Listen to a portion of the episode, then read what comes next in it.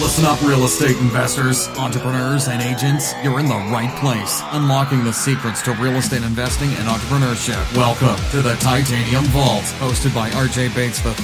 Here's RJ.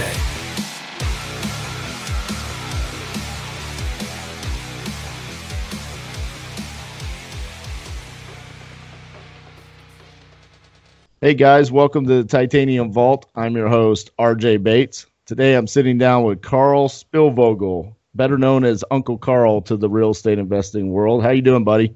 Uh, doing great. You?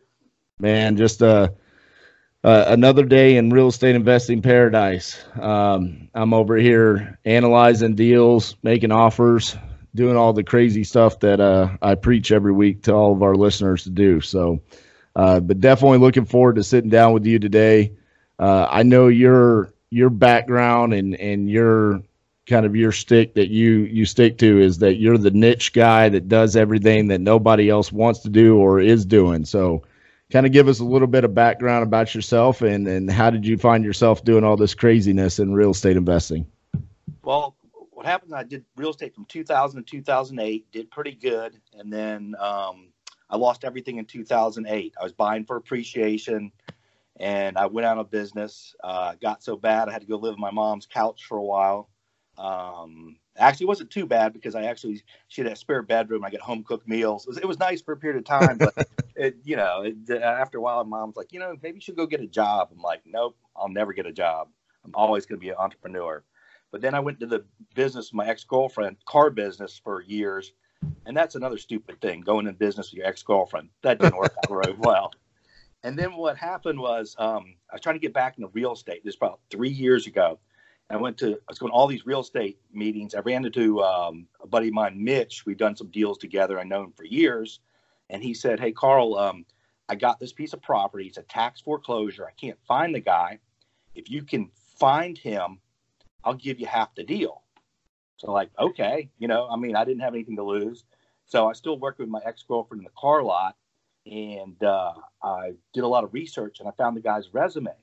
And uh, it turned out he was a used car turnaround specialist. And that's what he did. So I called the guy up and said, Hey, I've got a used car dealership. It's struggling. And, you know, I'd like to hire you as a consultant. So I ended up hiring the guy. He, he gave me a great deal, five hundred dollars the weekend. He came up. I had to pay for his hotel, everything. So I called Mitch up and said, "Hey, guess what? Uh, I, I, found the guy, and he's at my office." And Mitch said, "You did?" So Mitch came in, met him, we talked to him, and I sort of got to know him. So I, I just I hired this guy and the chance to know him so I could get the deal. And then uh, he asked me any property in Charlotte. He goes, no, I don't have any property in Charlotte. So he went back to Columbia. And then I called him the next day and said, hey, we did some research, found out you still have a piece of property that's going to tax sale. He goes, that's funny. Someone just called me and offered me 35000 for it. I was like, oh, no. I said, I, tell you what, you know us. I'll be down to, to Columbia and we'll pay the same amount. And um, he said, come on down. We went down. We signed the contract to buy it for 35000 and then we closed on it and we had a realtor sell it and we made uh, $58,000 in three months. Wow. You know what? We're only three and a half minutes into this interview, and you're already the first person that's ever said that they hired someone so they could buy their house. That's a uh, that's that's awesome, man. So, how did you come up with that? How was that like your first option? I, I would I've never thought to do that before. I, I don't know. I I just I just thought let me let me meet this guy. The car dealership's struggling. It'll be a win-win situation. Um, I just I thought it was the right approach. I don't know why. I just came up with. It. I'll, I'll just hire him for for a weekend and, and, get to know him, and and it and it worked out, and we got the deal, and we made fifty eight thousand, and it's just like, hey, this is pretty good. I, I got another one for you. I'm like, okay. It's like um, it was another tax delinquent. This is where we make our stuff. Pulled it up and said, okay, the father passed away. There are a couple heirs. I did the research and I tracked down one of the heirs. And what I did is I went and um, uh, I left FedEx packages on the door, notes and stuff. And then I, I we do uh, we use a thing called BeenVerified. It's a skip trace program. So I pulled her up. I was looking on. I got on her Facebook page. So I'm sort of stalking on her Facebook page. Turns out she's a big Carolina Panther fan. Okay. and I had gone to Super Bowl uh, the year before. So I put on my Super Bowl hat, my Super Bowl jacket. I go down, knock on her door, start talking to her, and say, "Hey, you notice we've been leaving you these FedEx packages and stuff. We want to talk to you about your property." And we start talking a little bit. She said, "Did you go to the Super Bowl?" I said, "Oh yeah, it's great." You know, um, she goes, "I'm a big Panther fan." So, oh, really? Okay. And anyways, we sort of talked and bonded, and then it turned out it was like her and her sister owned it, and it's going to tax foreclosure, and they just basically wanted to get rid of it. So we end up buying the property from them, and then we sold it. We made sixty-eight thousand dollars on that deal.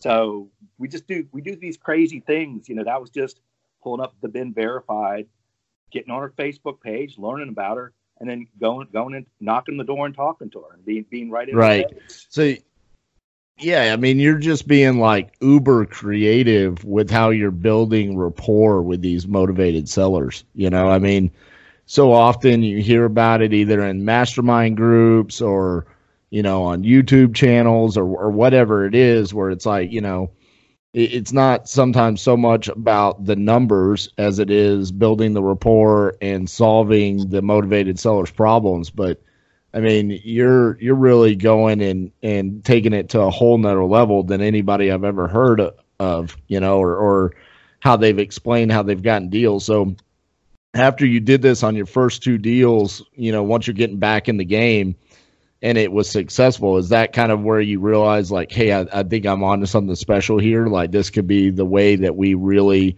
start locking down contracts and it's a, a like a part of your acquisition strategy at that point? Yeah, we we we've figured out that you know like we go after the niche stuff. We we learned that you know the the tax delinquents are are are and tax foreclosure are best foreclosures, um, vacants, and um, we also do find a lot of great deals just using a property lookup system, buying in the path of progress. But we we found that by um, like diving like we specialize in in deals where people passed away or it's vacant and tracking down people. That's our specialty. Um, we did one deal with um, had 21 heirs, six different people passed away, and we put that whole deal together. You know, that's something that most investors would say it's too much work, and they, you know, I, I think most investors are lazy and they want to go for the low hanging fruit, and right. they won't put the effort in to really dive deep. Now we've had deals as high as 243,000 net on a 55,000 investment. We have one closing out today. We're making 190,000 on an $87,000 investment.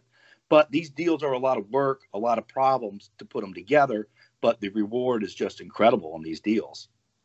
And are you flipping these or are you wholesaling? I'm assuming these have to be flips, right? Well, we do very few flips. Most of our stuff is uh, ho- um, wholesales Sometimes we'll buy them, clean them up, and and and resell them. And right. sometimes straight wholesales, like the one for 191,000. Um, it was a small rehab. We probably did twenty thousand dollars for the work on it. We don't do any. We, we do very few rehabs. It's usually just cleaning them up and reselling them. So we're making these profits without doing rehabs. We do very very few rehabs. Nice. So yeah, I, I know that's become a, a trend. Um, for a lot of rehabbers, especially the past couple of years. You know, it, people are calling it wholetailing or, yeah. you know, uh, pre flips or, you know, stuff like that. I know a lot of rehabbers have even kind of taken the strategy of acquiring the property and then putting it on the MLS without doing anything, you know, just a simple cleanup and seeing what happens over the next seven to 10 days and if they get an acceptable offer, then they do that. And if not, then they take it back off, rehab it, and then sell it. You know, there's there's a lot of different ways to do that. Um, so you're you're in the the Charlotte, North Carolina market. Yep, we pretty much stay here.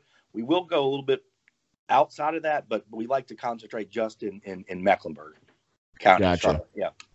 So let's let's talk about that. Like, so you're being creative with these deals, you know, on the acquisition side of things and you're going after obviously highly distressed, like you said, vacant properties, you know, tax delinquent, even some of these, you know, having just, you know, 21 heirs. I mean, that's unbelievable.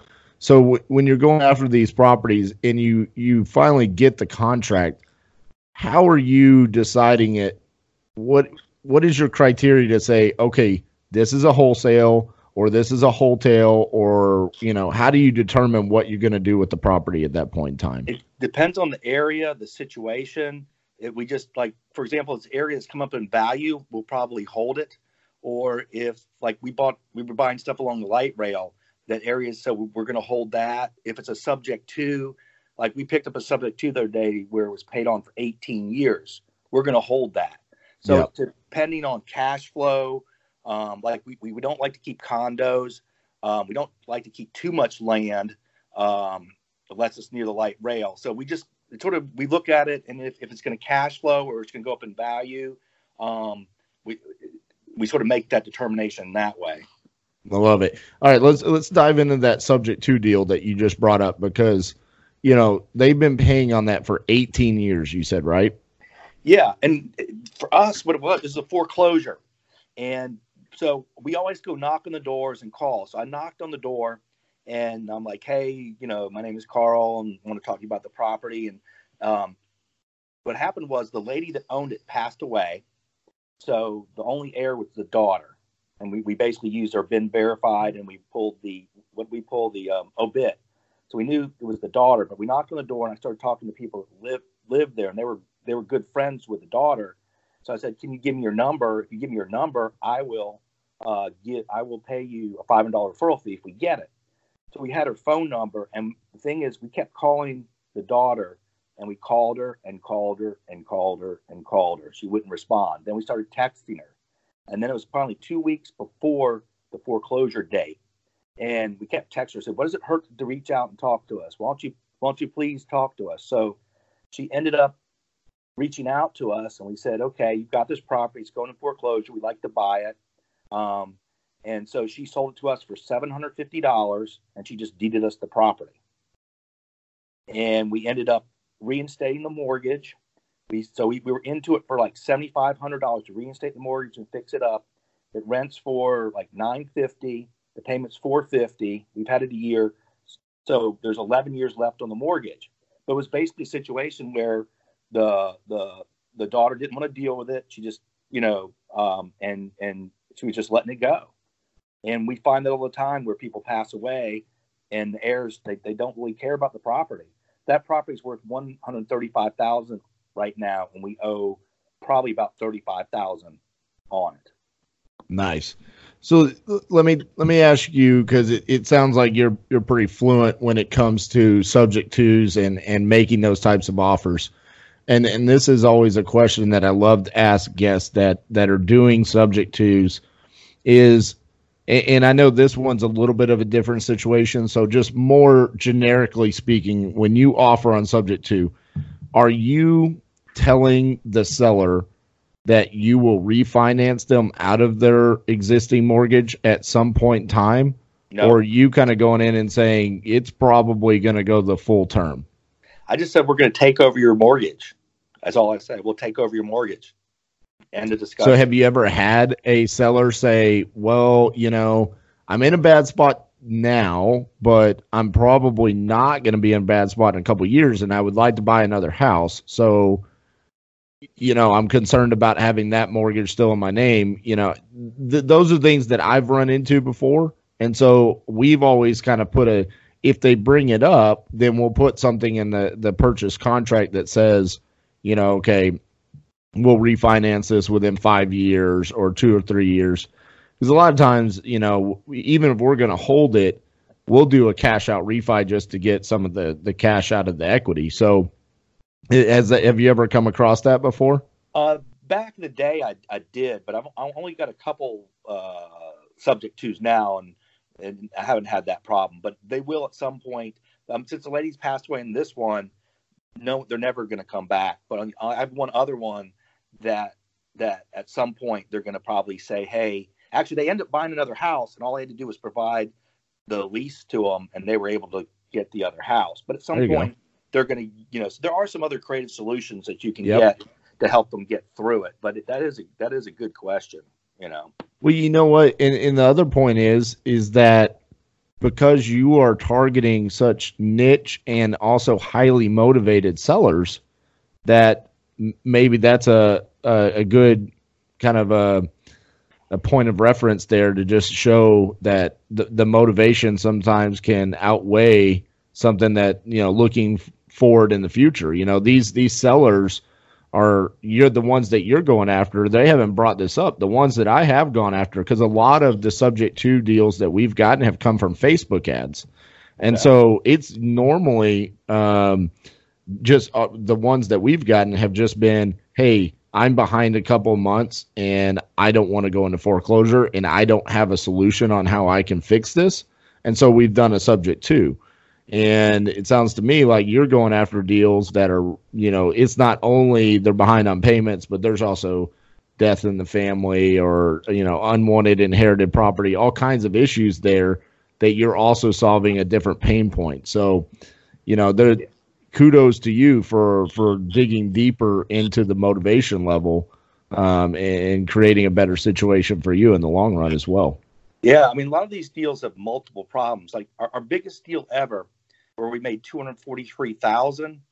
This started out. Um, it was a, a, a vacant house that squatters moved into, and it came. We got got the lead from a bird dog. He was pressure washing houses in the area, and he works for us part time. And said, hey carl this guy passed away a few months ago and and uh, the house some squatters moved in. So like okay you know it sounds like the perfect one for us. So what we did on this one we pulled it up and um, we basically pulled it up and found out that his wife had passed away for him so that meant her whole side was out. Since he passed and there was no will since he passed away it would have gone to his uh, his brother but his brother passed away in 1973 in Crete in a plane crash. So then it went to his two sons. So actually, what we did on this one, we had we hired a genealogist to help us figure this one out. And I went all over town. He had a couple relatives, distant relatives in town, knocked on their door, and they didn't even know he was deceased. So that was sort of weird. Not very close family, but they gave me little bits of information. But I worked on this deal off and on this for nine months trying to figure it out. And what happened was I tracked down there's a niece that he had given a lease on the property to 2040 for a dollar. So I went and knocked on her door and she said, Hey, I moved in with some people, they're druggies, they kicked me out. So I bought her lease out for like $113. This is just the hopes to get the deal. And I don't think the lease might have been valid anyways, but I still bought bought the lease out. But the whole key was finding these two kids that were the rightful heirs. And what we did is we searched and searched and searched. We couldn't find them. We're like, we're really good at tracking down people. We're like, you know, what, what's the answer to this? We can't find these kids. So one night, I think it was after eight or ten beers, we were. I was like, hey, what if uh, the mom got remarried and changed the kids' names? So what happened was we got stuck. We pivoted. So we had our genealogist pull all sorts of articles all over, and she found out that um, uh, the two the two boys, the sons, uh, their, their mom got remarried to a police officer, and um, they, they changed the boys' names. So at that point, we are able to track them down through Facebook, track down the mother, and track down the the, the, the kids. So uh, this is a whole lot of work on just the hopes to get this property. I mean, this is yeah. spent a lot of time, and even my business partner like, Carl, don't you think you should give up on this? I said, nope. I'm gonna I'm gonna get this deal. I'm gonna make this happen. So the, one of the most important things before we gave them the offer was I call setting the you know setting the table, telling them what's going on. So I said, hey, first of all, um, you know, you guys are the rightful owner of the property. I mean, I told them that. I said, you know, your your dad would have been the rightful own, owner. Your uncle Frank passed away. I, I said, look, I know your name used to be X, and now it's this. At first, they thought I was trying to scam them, so they called their mom and and, and said, "No, this, this is legitimate. Your uncle Frank did have a property." So after we went through the whole thing, I said, "Hey, here's here's the problem. One, there's a city code enforcement on the property.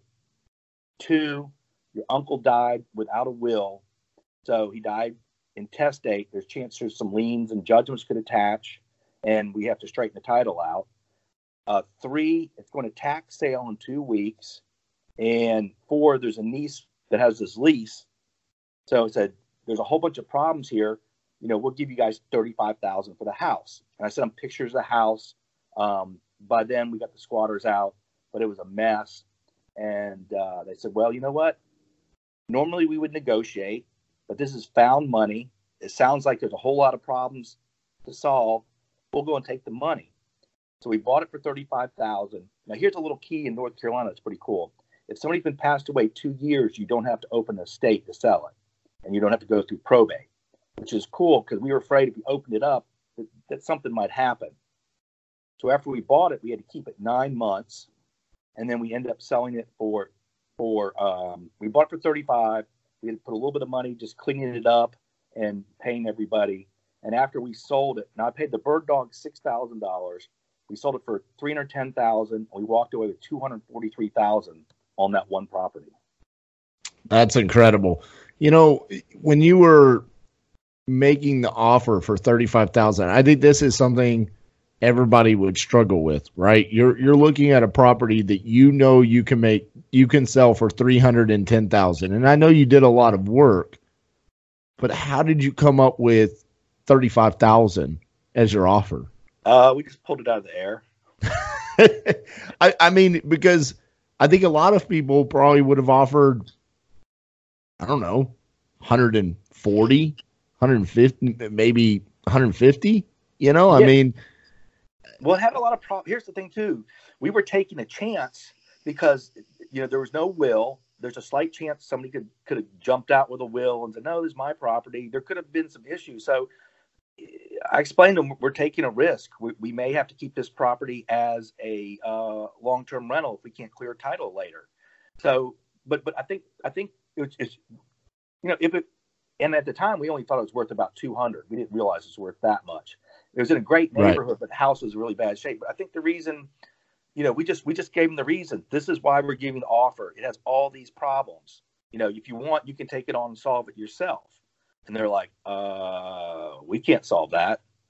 Right. So, so, so when we're making these lower offers, it's because there's problems that they can't sign. Like if there's multiple errors. Plus, I said, you know, we have to put all sorts of documentation together to prove you guys are the errors and everything too.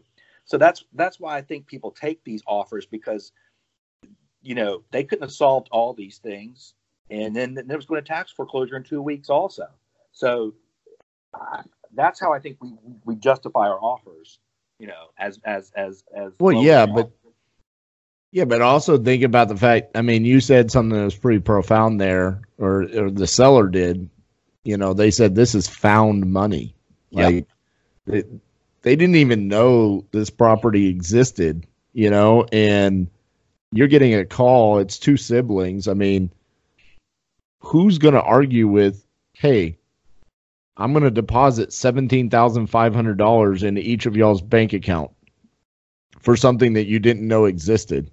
Yeah. You know, I, I mean, at that point in time, it, you know, if you kind of break it down to them that way, and then it's like, this is a world that you don't work in. You don't know how to solve these problems because I'm a professional and I don't even know if I know how to solve these problems. Um, but you're going to get this money. I mean, yeah, it's uh, I could see how that would work. It was just I was curious how you know you came up with that number because just to be quite frank, I think a lot of times as investors we we underestimate our the the value in our problem solving skills. Yep. And and we overpay for things because we become nothing more than mathematicians with our little formulas. And we say, here's what the property's worth, and then I'm going to multiply it by some random percentage because that's what the guru told me to do. Yeah. And then I'm going to subtract the repairs, and then, then that's my offer on every single property. Instead of really diving in and saying, this property is a little bit different. I have had to work my ass off for nine months to track down all these different things. I had to get drunk one night to figure out that maybe the mom changed the kid's last name. You know, all these things yeah. that you went through, that's time invested. That's opportunity cost, you know, and, and that's where you really capitalize on it. And that's why it's, you know, it's your biggest deal to date. Yeah. You know? And then, I mean, another thing I told him too was I said, hey, look, it goes to sale in two weeks also. So they're like, oh man, we don't know if we want to come up with the money to pay these taxes. So they, they, you know, so yeah, it just made sense to them to take the money and be done and let me do what I do, you know. Um, so right.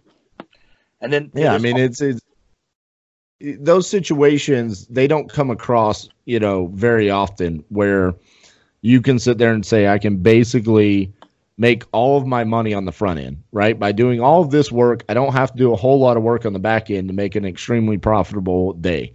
And when those opportunities do come, I guess the moral of the story here is really dive deep into why you're making the offer that you're making and and try to figure out how you can monetize it the best because I bet to those kids, you know, I, I'm just picturing, you know, how you know, the son went home that night and said, Wife, you won't believe this. We're going to get $17,000 for a house I didn't even know existed. Yep. Now, he was probably just excited, just as excited for that $17,000 as he would have been if you had offered a hundred thousand for the fifty thousand because Yep. it's no different. It was just, I mean, it's like a scratch off ticket. You know, it's like, oh my god, I just won seventeen thousand dollars. You're going to tell everybody for the next year about this story about how you just got handed seventeen thousand dollars, and but you could have easily made that fifty. So that's that's an incredible story. So, I mean, it, you know, the what you're doing with really going after these these crazy things. I know, you know, I follow you on Facebook, and you're always talking about squatters. Yeah. Oh is my that God. I mean, is that like uh is this like some kind of weird obsession that you have or do you have a are you a masochist and you just don't I don't know. We've got like five or six squatter deals, and it it's it's we, we- yeah we like the hard deals. A lot of these houses is that is the, like is a squatter like something that you're looking for? Is that like like you said your bird dog actually said, Hey, there's a squatter in this house and then that's what kind of intrigued you to go after. it. Is that like something that you teach your bird dogs to to look for? Uh, no, he just was pressure washing, and the lady told him, and you know, told him, "Hey, this house, the guy died." And uh, we we don't really look for squatters, but a lot of these houses come with squatters in them.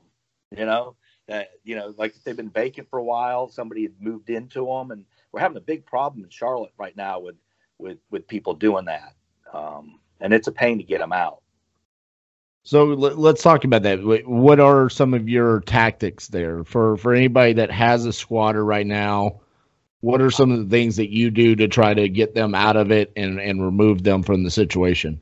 the best thing is to just go talk on them, tell them the product's been sold and that there's a moving allowance and pay them. That's worked best for us. Um, sometimes we get affidavits from the old owners, heirs that, that there's no lease and the people shouldn't be there. We just got two people arrested. Like we bought this one house, these um, and then people moved in while we were buying it. And then um, they said they had a verbal lease and then we had to go to the police and they got them arrested and then they ended up fighting the police and got arrested for uh, uh, uh, fighting the police officers. But the, the best thing is just to, to pay them to get out go talk to them and try to work out work out something because it it's a huge problem it's hard to get people out. They have squatters have a lot of rights you know so it's, it's, it's it can be difficult. So, Right. So let's let's say you know I go buy a property for fifty thousand dollars. Say it's worth a hundred, fixed up. I'm going to rent it for you know twelve hundred dollars a month. That that sounds like a generic property, right? Mhm. I show up. There's a squatter. How much am I offering them? A hundred dollars, a thousand, five thousand. I mean, kind of how do It- you made that determination? It depends. Uh, usually, it's around it's four hundred to fifteen hundred dollars, and a lot of times, like we'll provide a moving van or or rent them a temporary place. It just it all depends on the situation. You know, you just got to feel them out. You know, you got to just start the conversation and see where the conversation goes. You know, do you have any place to go? Do you anyone you move in? You know, um, so we, we paid, yeah, we paid 800, 1500 you know, um, it just, it just depends. You got to feel them out, their situation and, and sort of tailor it towards their needs. So you brought up that squatters have rights, right? Yeah. I- I- maybe you don't know the answer to this, and I apologize if you don't. Yeah. But at what point in time does a squatter relinquish his rights? Like, you show up to the property and you pay him a hundred dollars, and he leaves. Okay, he did he relinquish his rights?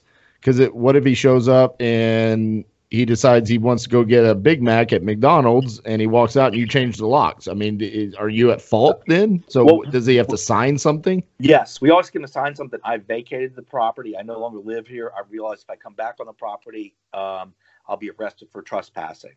We give them to sign something. We give you give them the money, and then we board it up because they do break back in. They do. Many a times you, we've given people money and they come back in and and and uh, break back in. So that that does happen. So Wow. it, it's just it's crazy. Oh, Have you ever tried to convert a squatter to a paying tenant? We are doing that right now. We just bought- Yes, I love it. we just bought this property. Get this um, for two thousand five hundred from the owner. It has a seventy-five thousand dollar mortgage that hasn't been paid on in eight years, and they said that they're not going to foreclose. We already called the mortgage, so we went there. The squatter's been living there, and my business partner's a little scared, you know. But I'm like, I'm like, screw it. I'm going to go go talk to him. So I just went up and said, hey, we just bought the house, and you know, we wanted to introduce yourself. We're the new the new landlords and everything, and just wanted to talk to you about the lease. And they're like, yeah, my aunt told me that that uh, um, that we could live here, but eventually be sold. And they said, well, we we want to stay. And I said, well, how much are you going to pay?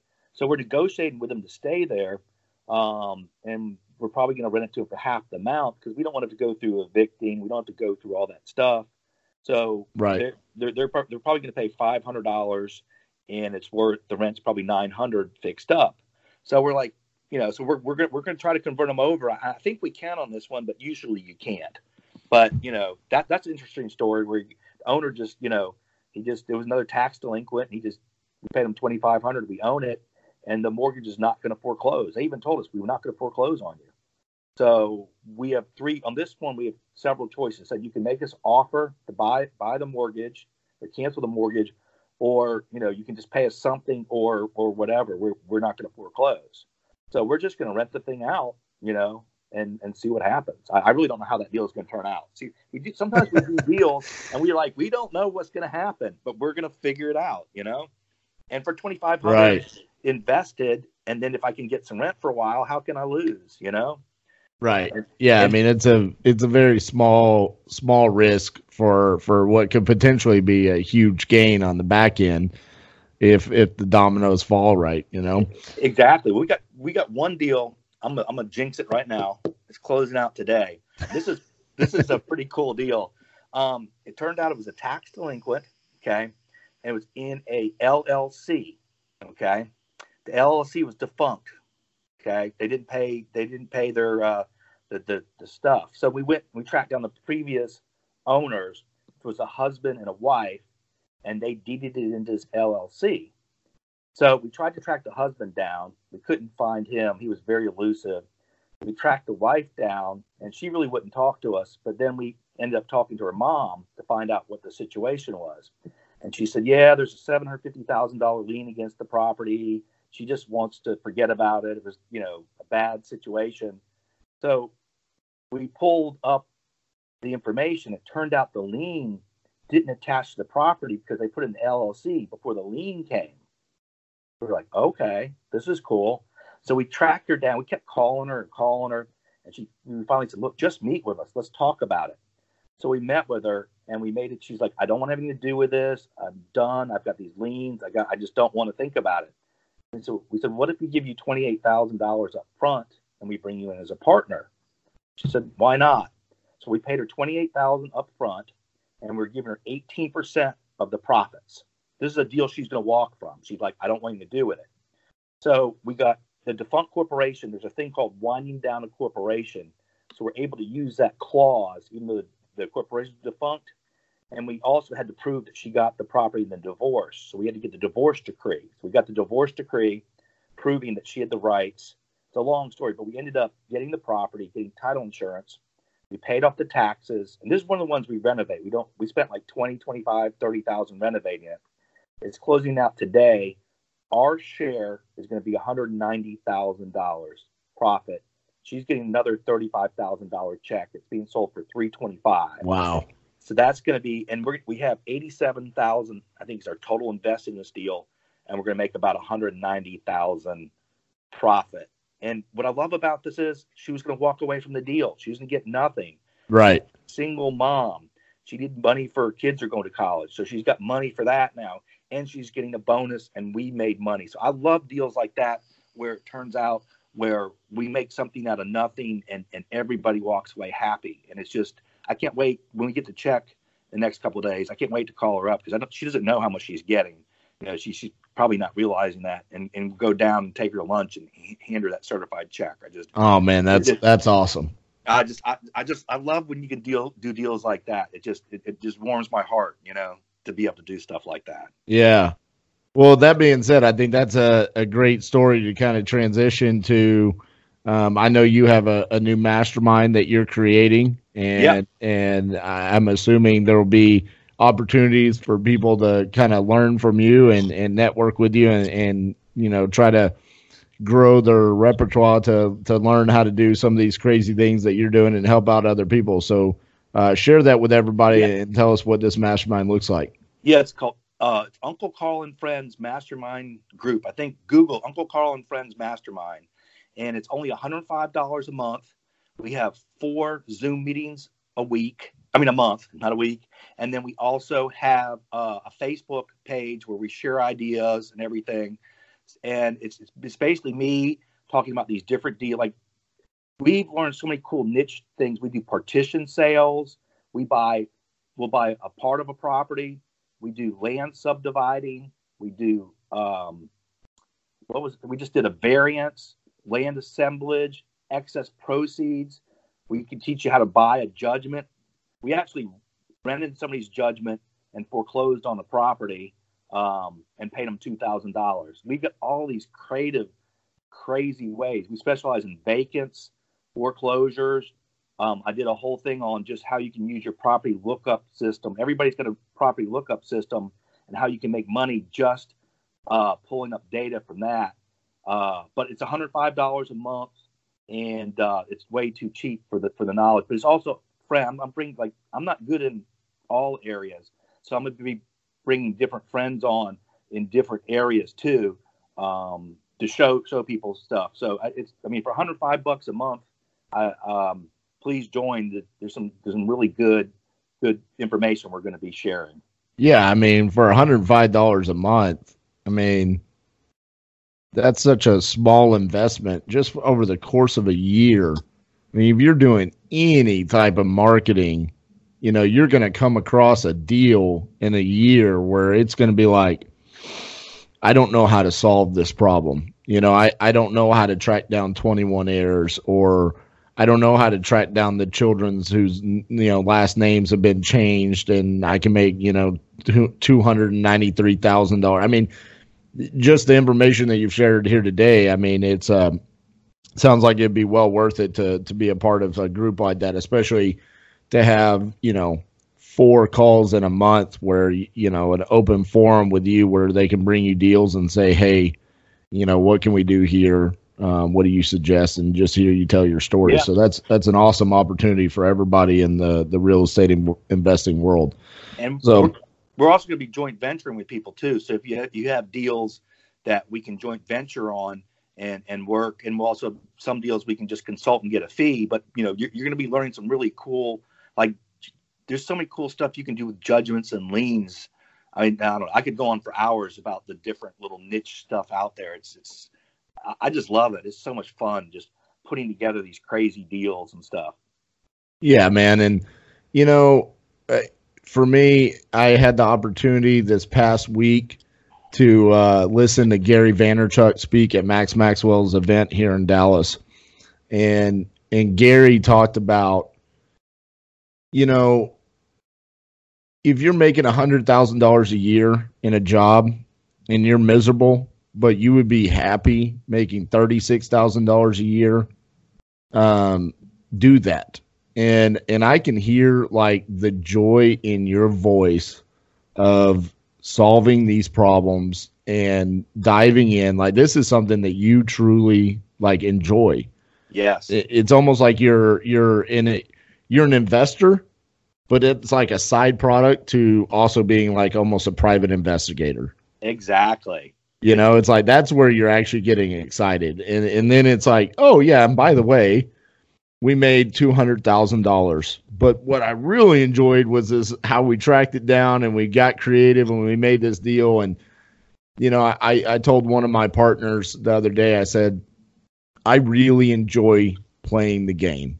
Yeah. Like, you know, there's a there's so many real estate investors that I hear at different masterminds where it's like create the system so you can get out of your company. Don't work in the business, work on your business. And I'm like, yeah, yeah, that that sounds okay, but I really like playing the game. Like I I, get a lot of passion from uh, being creative and like analyzing the deals and, and and talking to my partners and talking to sellers and and trying to figure out how we can make deals work.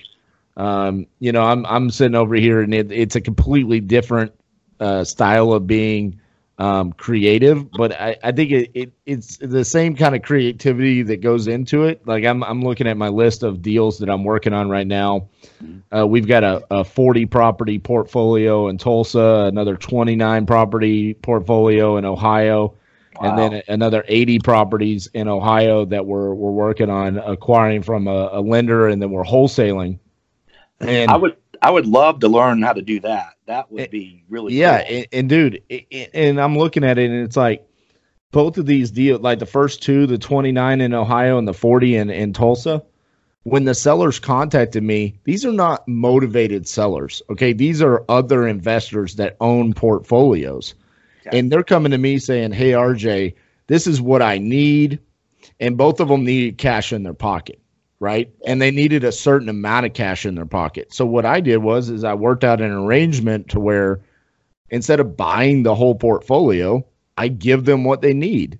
You need two hundred thousand dollars in your pocket. I'll give you your two hundred thousand, but you seller finance the rest to me, and then I'm working it out where okay, this is when we're going to refi them out, and then we're going to go wrap those mortgages and owner finance them on the back end. And so it's like is it the same thing you're doing? No, but it's still like that's what I enjoy. I love it. I love it. Yeah, I mean it's like, dude, I'm I'm sitting over here and like I get so excited just like messing around on the spreadsheet and being like, okay, what does this look like? What is the what you know, how much am I paying a month in interest and then what can I charge and what does that look like over, you know, a 30 year schedule and it's just um it, it, find your passion, you know? Like there's so many different things that you can do in real estate investing you know, from wholesaling to flips to rentals to owner financing to buying and selling notes. And then like even in those, like what you've created in your in your company is like such a niche market that you're going after a lot of tax delinquencies, those vacant properties, you're getting properties with squatters, but you're being so creative with it that in all reality, what it sounds like to me, and, and this is just me making an assumption from our interview today, it sounds like you don't have to do a ton of volume no. because you're making such big spreads on your deals, and and that's why you're. But you're working in your passion, what you love to do. And and what's great is we don't spend any money in marketing. This is all us going out and finding these deals and creating these deals. It is time, you know, but we you know what's nice i think you know you've got some people that probably don't have a tremendous amount of money listing is is you don't have to have money uh, there's a lot of these deals too that we're getting for five hundred dollars. Let me yep. tell you a real quick story.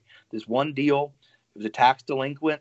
We tracked down the two heirs. We gave them five hundred dollars up front to get on the deed, and they get another two thousand apiece when we close out the house. They were happy. They were going to walk away from it. It had problems, so you can. So we base. We just closed this out yesterday, or no, a couple days ago, and we made sixty six thousand dollars on about a fifteen hundred dollar investment. But but the thing is, is there's a lot of creative ways you can do this. You can get on deed and then straighten mm-hmm. out out the problem. So so you know everybody don't think you have to have a ton of money to do this. Um, use your mind. Use you know, um, and, and you you can do a lot of creative things. Absolutely, and and every deal that I just talked about there, I will not invest one dollar of my own money in those deals. Wow, it's not going to happen. And and I tell that to the seller, like you know, and these these are my buddies. You know, the one of the sellers is kind of a, a unique situation. Um, he's actually a partner with me on a large portfolio in St. Louis, but he owns a separate portfolio in Tulsa. So it's like he's my partner, but then again, on this deal, we're not. So he's seller, I'm buyer, and that's how we're working it out. And it's like, look, he knows the deal. He's no, he knows I'm not. RJ Bates is not going to cut him a check for two hundred thousand dollars, and and I flat out have told him that. I'm like, look, these are the terms. He likes them. I like them. It solves his problem. Now I'm like, look, give me a week to two weeks. I'm going to go raise the two hundred thousand dollars, and we'll get this closed. And um, that you know, that's the world that we live in and uh, you, know it's just it's refreshing to me to hear someone you know have that passion and that joy in their voice where it's like you're just telling these stories man and uh, it's like the same passion and and you know just exactly. inspiration that i get man it's like someone asked me like how was your day and to be quite frank it's like i could get a check for you know six figures and I'd be like, you know, it's good that deal closed, but what really gets me excited is back when the deal started, and it was like, this is how we created the deal, and this is how we all the moving pieces. This is how we put it together. I really enjoy that part of the game, and so for anyone that's listening, like, find what your joy is in this business. Obviously, if you're listening to this podcast, you know you're you're in real estate investing. You're wanting to to grow your business and learn from you know other investors like Carl here and find what you enjoy about this business. And most of the time what I've learned is it's not about making the money. The the money is a byproduct of what we do. So go out, find what you enjoy in this business, join masterminds like I, the fact that Carl's mastermind is $105 a month uh, is just an incredible opportunity for everybody out there. Um, you know, for some of you that are listening, you might be like, oh, that's great, RJ. You have so many private money connections that, you know, you're going to buy these portfolios and not use any of your own money. Almost all of our private money that we have ever gotten has come from joining masterminds. Yeah. So join Carl's mastermind you have no idea how many people are eventually going to be in that mastermind. Two, three years from now, there could be tens of thousands of people in there. And if you go in there and you become a valuable member of that community, bring content, ask questions, always add value, make it a reciprocal relationship, you have no idea who's going to come into your world and say, I've been watching you for the past six months, and man, I really like what you're doing and I've got $5 million over here, and this is the return I want. Go get us some deals. Because yep. that's what happens. So, Carl, one, one last go. Yeah, last thoughts. Okay. Um, if you want to contact me, the I'll give you my phone number. Well, the best number to reach me on is 704 777 7777 extension one is our we buy house number it's easy to remember leave a message um, it might take a while to get back, but that's that's that's a good way to contact me. Or I'll tell you what, I'm gonna give you my personal cell phone number too if people want to but but text me first. It's uh 704 995 5385 704 995 5385. Well, I have to say it. I have to tell the story now because you you made me do it, Carl. Okay. Maybe you haven't heard the story, so I'll tell it directly to you. Okay the first ever podcast that I was ever on was the Joe Fairless uh, best real estate investing advice ever. Uh-huh. Have you heard of that show? Yeah. Yeah. So I got invited on there. I'm super nervous. I, I have no equipment. I don't I don't have a microphone and all of this. So I'm on my cell phone. I'm walking around on my cell phone getting interviewed. And literally my voice is trembling at the beginning. Like I, can't even breathe and by the end i've survived and and joe says what's the best way for people to contact you and i just was so unprepared for the question i just said my cell phone number is 817-915-6860 and didn't even think about the fact that joe has a very large following yeah and so i started getting calls from people all across the country that were like, "Hey, buy this property, buy this property." So I got I actually bought two properties that I still own today, both of them for fifteen thousand dollars. It was the first property I ever bought in Dayton, Ohio, and the first property I ever bought in Jackson, Mississippi. I, I bought from the Joe Fairless uh, podcast. So I Cool. love it when people drop their cell phone numbers on the podcast because I'm like, man, that reminds me back in the day when I did that. So, man, I hope you message me soon and you say, hey, I remember when I dropped my cell phone number, I got a deal from it because uh, that's just that's one of my favorite things that's ever happened to me. So, Oh, that's great. Yeah. yeah, man. Well, Uncle Carl, thank you so much for Sure. joining us on the Titanium Vault, man, and, and dropping all the knowledge that you did today. Great. I appreciate it. Yeah. All right, guys, that's our show for this week. Um, if you're if you enjoyed what you listened today, uh, please drop us a review on iTunes or, or Stitcher or any other platform that you're listening to. Uh, that's what helps us helps us get our message out to more people. And uh, we will see you guys next week. Thank you. Thanks so much for listening to the Titanium Vault with your host, RJ Bates III.